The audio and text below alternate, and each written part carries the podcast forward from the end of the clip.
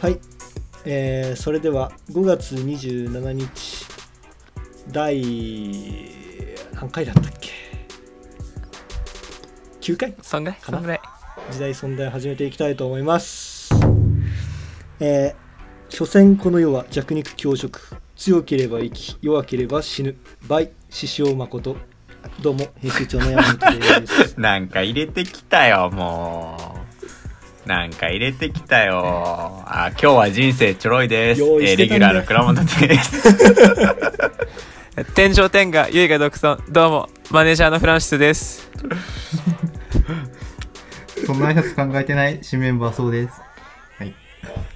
あれ今俺さ、はい、今俺さ、ね、間違えて倉本って言っちゃった。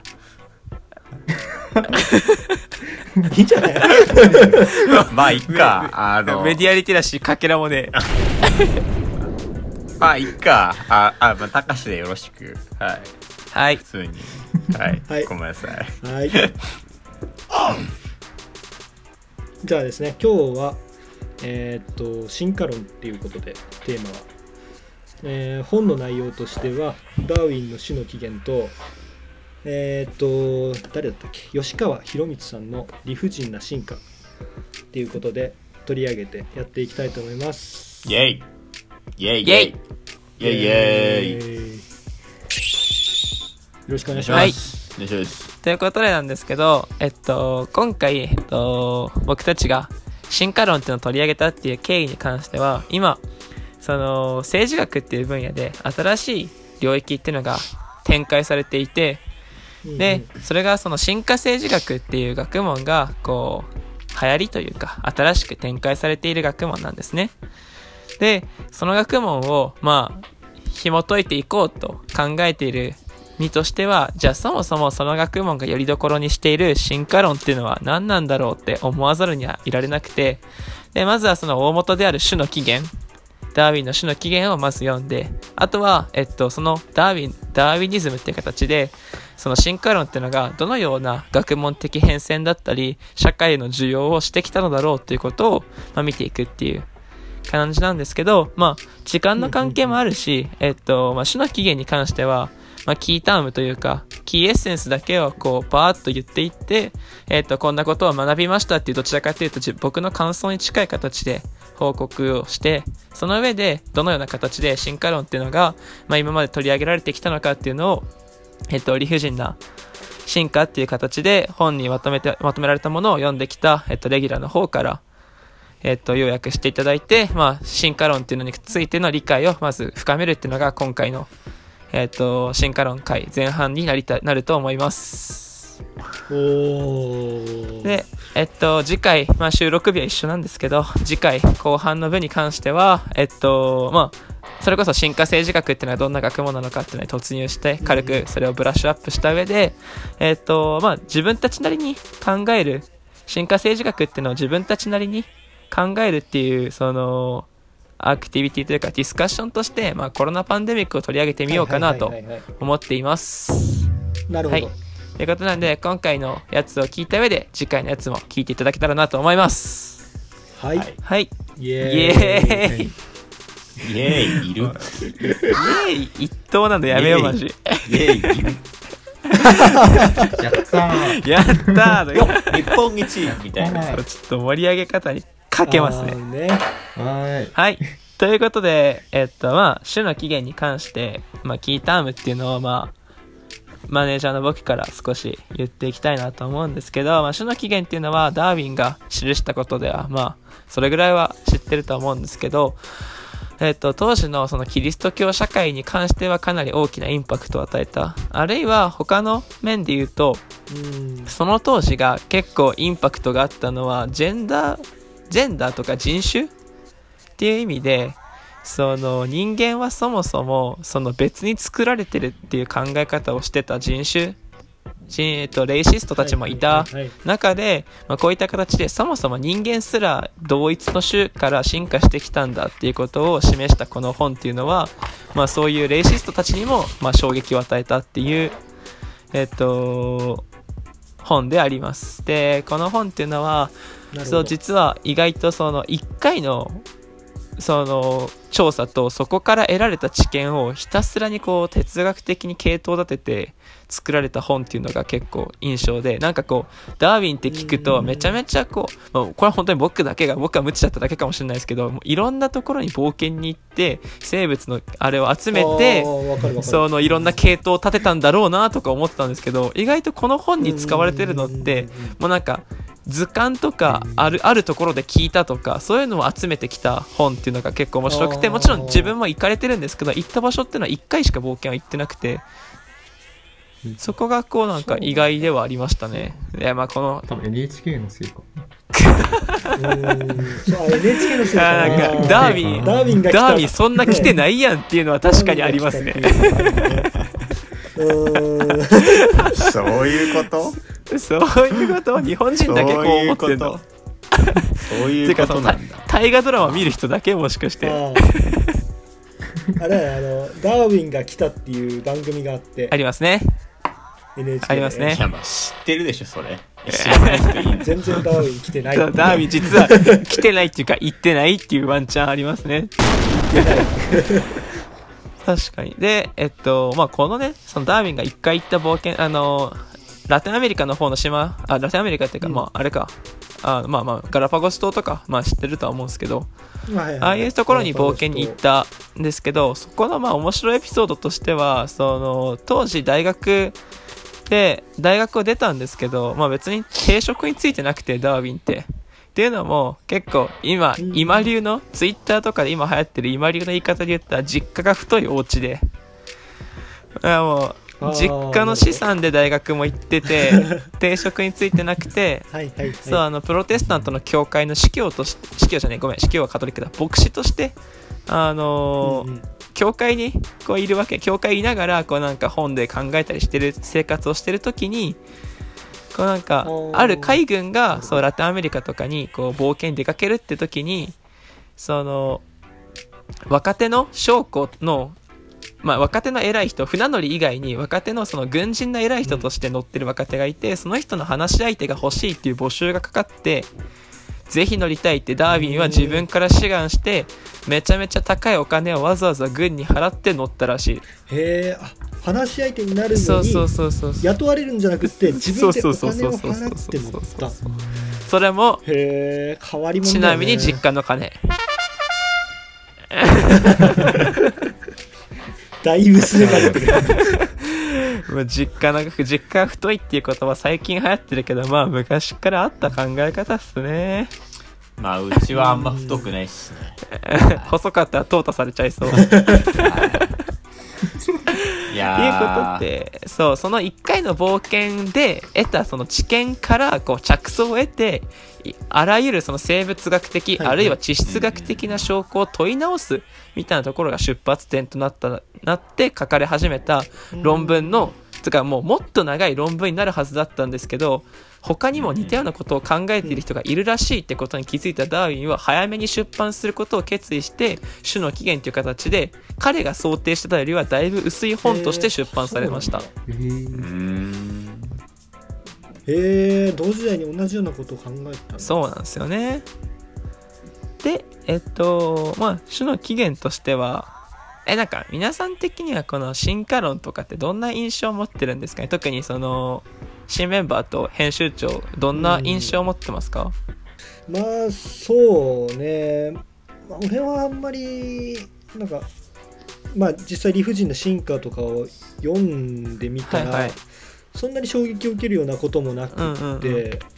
うんうんうんうん、なんか大体想像してた通りだなみたいな感じだったかな。そっかそっかそっか。まああの最初の冒頭でね、うんうん、あの師匠誠のセリフを使ってそうだね所詮この世は弱肉強食とかって言ったんだけど、うんうんうん、まああれではないっていうイメージが、うん、そうだね結構ついてたから、うんうん、そうだからあんまりこう大ヒット上映中ですねっていうのを触れてもはい、大ヒット上映中です。あのちなみに私もね出演してないんですけど、よろしくお願いします。そんなに今までの新カラーのイメージと異なってなくて、うんうんうん、なんか適応主義をなんか全てに適応してたかなっていう感じは今まではあったんですけど、うんうんうんうん、まあ、全てに適応はまあよく考えると無理だよなっていうのを、なるほど、よく調べ、調べるというか雑に調べて思いました。うんうんうん、 あ, ありがとうございます。えー、っと今でだいたいじゅっぷんぐらいなんで、まあ、僕のパートはあとごふんぐらいなんですけど、えっと、まあ、種の起源っていうのが、えっと、書かれてることっていうのは簡単にこう言ってしまうと、まあ、そもそもそのどうしてそのどうしても進化って言葉を聞くと、何ていうんですかね、過去から未来の方向でこう進んでるかのように見えるんですけど、進化っていうのはあくまでその現在残ってる結果として証拠として残ってるものでしかこう見ることができなくて、まあまあ言ってしまえば進化しようとして進化してるわけではなくて、たまたま個体差があって、いろんなねあの個体個体に個体の差があって、で個体の差が同じような個体の差を持ったやつらがこう何個かでき始めて、それがまあ変異種というか、ある種の中の 変, 変種ある種が少し変異を起こした変異種変種としてこう少しずつその個体その個体の差としてあったものが少しずつ固定されていって、まあ、そこにその大きな環境の変化というか、大きなその条件の変化が起こったことによって、その適用するしないに関して有利に働いた有用優位性を持って、その 差, 差が生きてきた場合にやっと別種として現れる、うんうん、ある種がある種から別種として分かれた。でこの分かれた種ってのがそのいわば進化した種って後から言えるわけであって、まあその個体差の集まりというか、個体差が長い悠久な時間のその流れによって個体差が遺伝として固定されたものに過ぎない。それが、えっと、その後の自然淘汰っていう話になるんですけど、環境の変化によって、えっとまあ、適応できるできないっていう選択が自然によって行われたっていう考え方ですね。パーソナリフィケーションなんですけど、自然によってそれが行われたから適応できる種と適応できない種で分かれてしまって、まあ、適応できなかった元の種ってのに対して適応できた種が別種として進化したっていう話なんですね。はいはいはい。そうだからおおむね理解が一致しております。そうそうそうそうそう、まあ、かこんな感じで言うと、まあ、だからそのなんだろうな、こうなんか雑な例とかしない方がいいと思うんですけど、ニャースって二足歩行じゃないですか、うん、でペルシアンってポケモンのね、そうペルシアンって四足歩行なんですけど、なんで進化したのに四足歩行なんだろうってずっと思ってたんですよね。うん、思ってないだろ絶対思ってない。でもこれは俺も俺のお父さんも思ってるから。あ、そうはい。でこのニャースが二足歩行できたニャースが、まあ、四足歩行のペルシアになったのはなんでだろうってずっと考えてたんですけど、うんうん、まあなんでとか多分ないんでしょうね。その四足歩行になっ四足歩行で歩くニャースがいて、まあ、二足歩行で歩くニャースがほとんどなんですけど、四足歩行で歩いてみた個体差があるニャースがいて、まあ、彼らがその四足歩行のニャースが、まあ、いっぱい子孫を繁栄させて、その時に環境の変化が起きて、まあ、四足歩行のニャース、いわゆるペルシアンが生きのその環境においては生き残ったんだろうなって考えると、まあ、説明がつきますね。もうなんかすげえギャグぶっこんできたよね。いやそれちょっと雑すぎるよね。いやいやちょっとやっぱりポケモンで進化やるとごっちゃにやるんですよ。ポケモンは進化してるから、ね、リスナーの皆さんをこうなんかこうこうやっぱ巻き込んだ形での困らせたよ。あ困らせたダメか、ポケモン例えるとダメだったか。絶対困ってるよ。デジモンの方良かったか。いや同じだろ。ということで、えっと、ポケモンがなんで例えとして不適切かっていうと、今もう準レギュラーも言ってくれた、あ、ごめんなさい、新メンバーが新メンバーも言ってくれたんですけど、あのポケモンっていうのは自分の世代で進化を起こしてしまうんですよね。でも進化っていうのは自分で起こそうと思って自分の世代で起きるものではなくて、個体差っていうものがどんどんどんどん次の世代次の世代っていうかなりの長い時間をかけて、そのこの世代へと引き継がれて初めて成り立つものなので、ということでその種の、種の進化っていうのは、えっと、時間ってかなりの時間っていうのが必要になるということで、えっと、ダーウィンがさらに指摘しているのが地質的な証拠の不十分さ、不確かさってことを言っていて、どうしてもその当時の研究だと地質的な証拠が見つかってないから、まあ、なんかその例えばそのある種とある種の間にはその中間種がいないんだから、この種とこの種が同一祖先っていうかその祖先子孫関係にあるはずがないみたいな反論を食らうことが多かったそうなんですけど、まあその証拠として残ることの方が稀なので、そもそもその証拠がないことは存在がなかったことの証明にはならんっていうことをダーウィンが結構主張していて、まあこれは面白いなとは思いましたね。そうだよね、うん、化石になる確率なんてかなり低いし、まあ、基本的には骨になって風化して土に帰るっていうものだから、うんうん、まあ残る確率はかなり低い、ね、面白かったのはそうあの海の方が堆積しやすいから海の方が化石って残りやすいけど海底、うん、でも海底って環境の変化が少ないからその変異が起きにくい、逆に陸ってのはかなり変異が起きる、うん、その環境の変化がかなり著しく起きるからその変異が起きやすいんだけど、はい、陸のその証拠ってのは残りにくい、海に一回沈降しないと残らないから、だから断絶が起きていて、まさかその進化してるとはその同一祖先から進化してるとは思えないっていう状況があったらしいですね。うん、海水温度って変わりにくいもんね。海水温度変わりにくいし環境として変化しにくいよね。そうそうそうそう、うん、あで そ, そのね環境っていう言葉なんだけど、まあ、種の起源あるいはこの進化論っていう文脈の中では環境っていう言葉って気候条件とか、うんまあ、つまり温度とか降水量とか、あるいはまあどこにあるかっていう土地とか場所とか、あるいはなんだろうな、どんなのがあるかな、まあ、そんなもんか、気候とか場所か、あと高度とかそういうね意味での場所、そういう物理条件のことを指すわけじゃなくて、環境って言ってどうしてもその自然環境みたいな意味で言ったらさ物理条件のこと言いそうなもんなんだけど、環境ってこの進化論の文脈において言うのは他者の存在のことを言っていて、自分の周りに何がいるかってのが環境で、例えば自あまあ、蜂として蜂として存在するんだったら自分を食ってくるその 害, 害獣ですね、鳥とかはいるのかどうか、あるいはその自分が花を運びやあ蜜を運びやすい花はあるのか、つまりその蜂が親指み、まあ、こんな親指みたいな蜂だったらやべやべやべマイク外してたあの親指みたいな蜂だったらそのふ太くて短い花が欲しいけど、人差し指みたいな蜂だったら細長い花の方がその花粉を集めやすいとか、だから他者が自分の周りにどんな他者がいるのかっていうことが環境っていう言葉が示していることであって、そうだそれがねあのでその気候条件とかではないそうそうそうそう、まあ、気候条件が結局気候条件によってどんな他者がいるかも決まってくるとは思うだけどっていう、でも進化っていう文脈で言ったら環境っていうのは何がいるかっていうのが大事になってくるわけ。それって、うん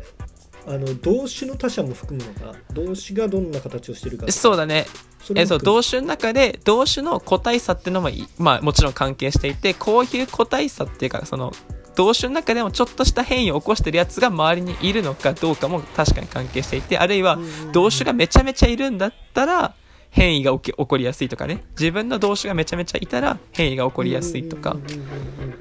ていうのがありますね。っていうことで、まあ、なんかそれは想像しやすいよね。うんうん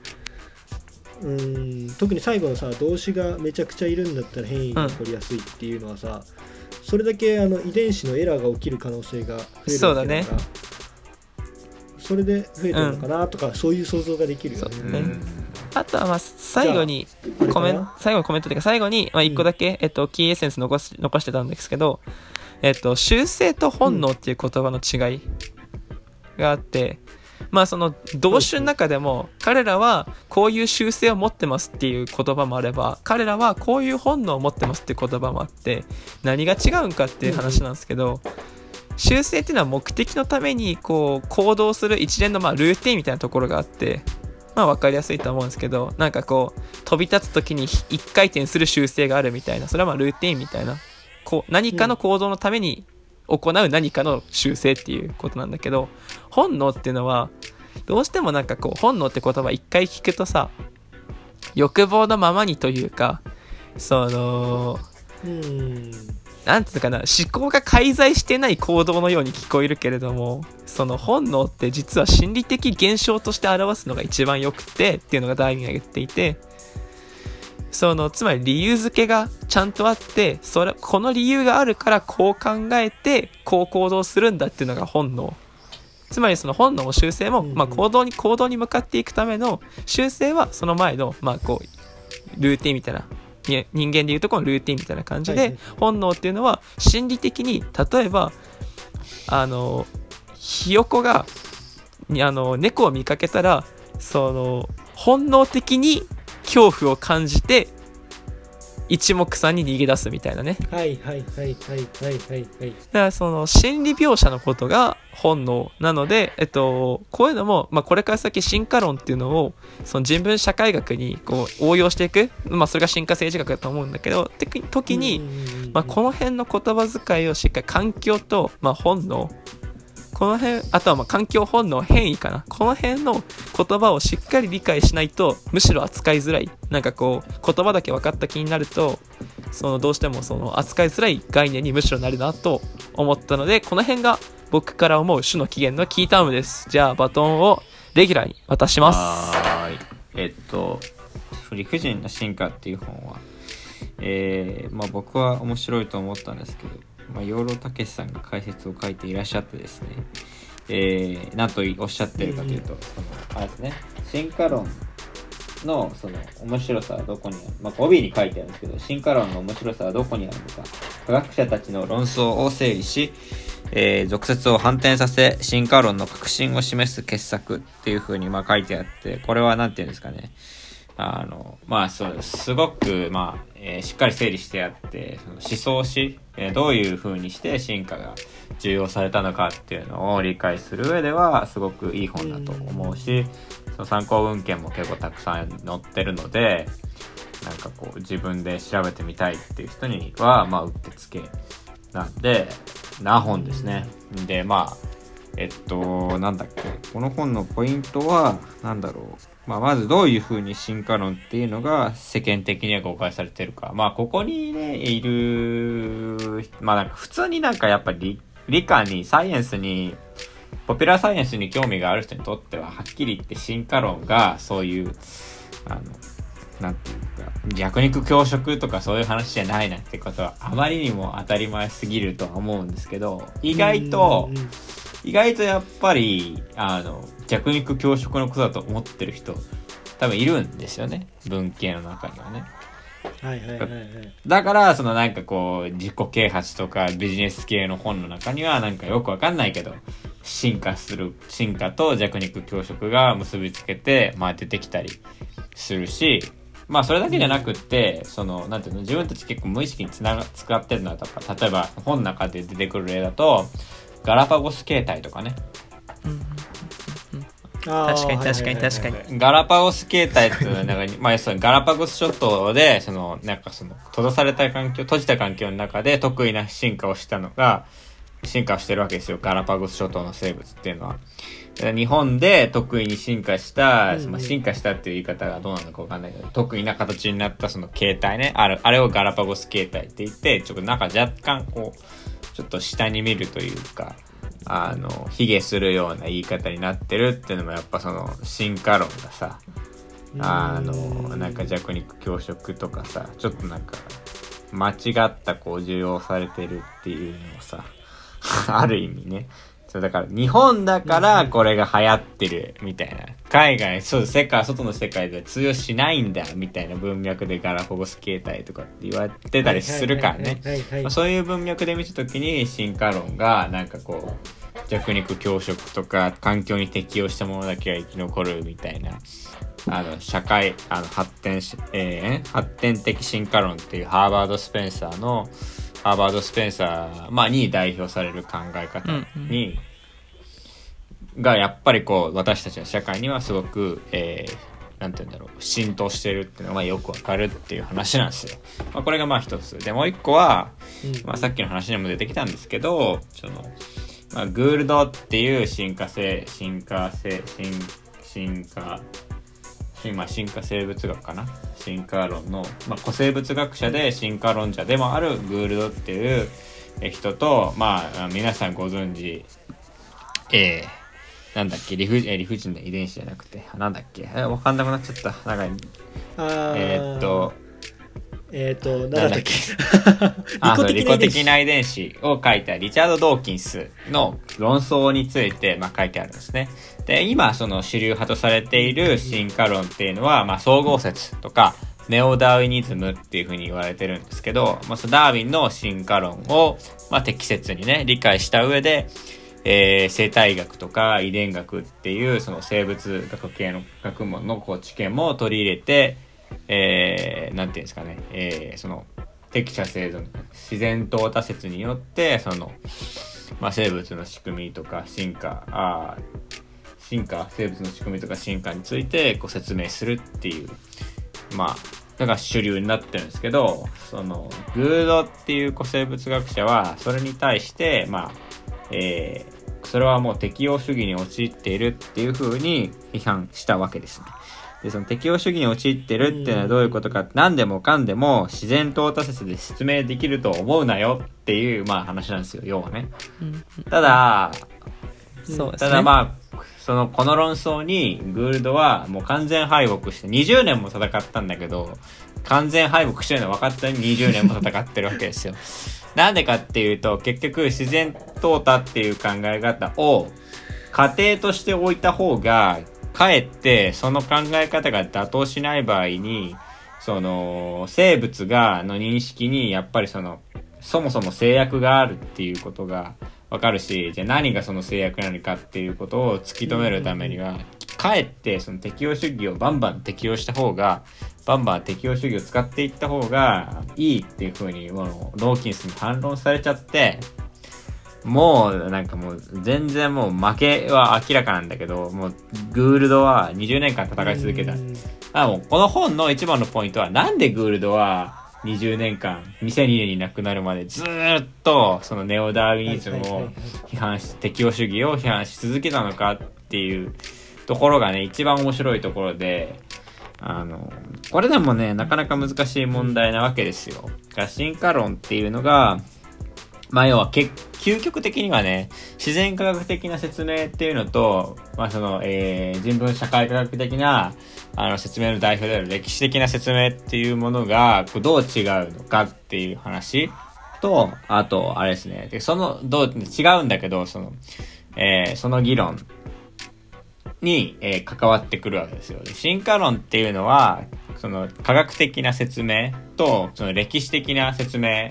えー、オーギュスト・コントの言葉で言うとその、えー、なんだっけ理解と、えー、理解じゃない説明、科学的な説明とその歴史的な、まあ、理解了解っていうね、あのふたつの間にあるのが進化論の自然淘汰説の考え方なのだと、えー、いうところでいう話になって、その何をグールドが何を何をそんなに気にしてたかっていうと、結局その、えー、自然淘汰説によってその機能的に何でもかんでも説明しちゃうっていうことは、その生物の歴史的な起源っていうものをうん著しく毀損するんだっていう風に言っちゃうわけですよね。あでその、まあ、毀損するっていうのがその、まあ、どういうことかっていうと、結局自然淘汰説で説明しちゃうと、まあ、さっきのフランシスの話にもちらっと出てきたけど、結局その進化の進化っていうのは結局適応の結果のその現在的有要請なんだっていう風に、全部そのそういう機能なんだっていう風に説明しちゃうわけだから。なんてどういう風に変化してきたかなんかもうぶっちゃけどうでもよくて、ただただそれはその適応の結果なんだっていうことがこうやってこのデータで実証されてるよ、実験で機能的に実証されてるよって全部話になっちゃう。だったらそのだからどういう風に生物が変わってきたのかって本当にどうでもいいみたいな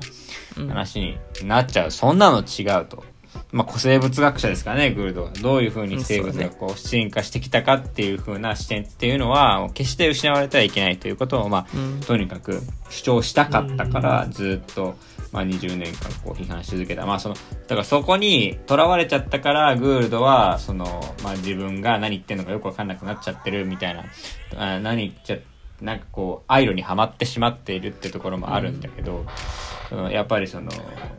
グールドとドーキンスの論争っていうのはそういう風に見直すべき価値があるっていうのが、うん、まあこの本の要旨なわけなんですけど、なるほどね。まあそのね、進化政治学を考える上でじゃあそこがやっぱり問題になってくるんですよ、うん、結局なんかだから機能主義的にこれは適応の結果なんだって、まあ機能的に説明できたからといって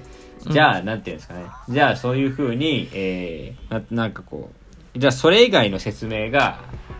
なんて嘘になるわけではない、それ以外の説明の有効性っていうのがその、えー、なくなるわけではないっていうところはやっぱりその、えー、よく肝に銘じておかないとこうついついそっちにとらわれちゃって何でもかんでもあの進化論で自然とって説明してこれが正しいんだみたいなことになりかねないよっていうところなんですよ。そうだね、そうだね、あの適応主義の話をねちゃんとこう掘り下げて論争したっていうのはかなり意味のあることだと思うんだよね、うんうん、まあ、その辺後半戦でやっていければ面白いのかなとも思いながら、そうですね、一旦お時間なので、はい、ここで今回終わらせていただこうと思います、はい、ありがとうございました。ありがとうございました。ありがとうございました。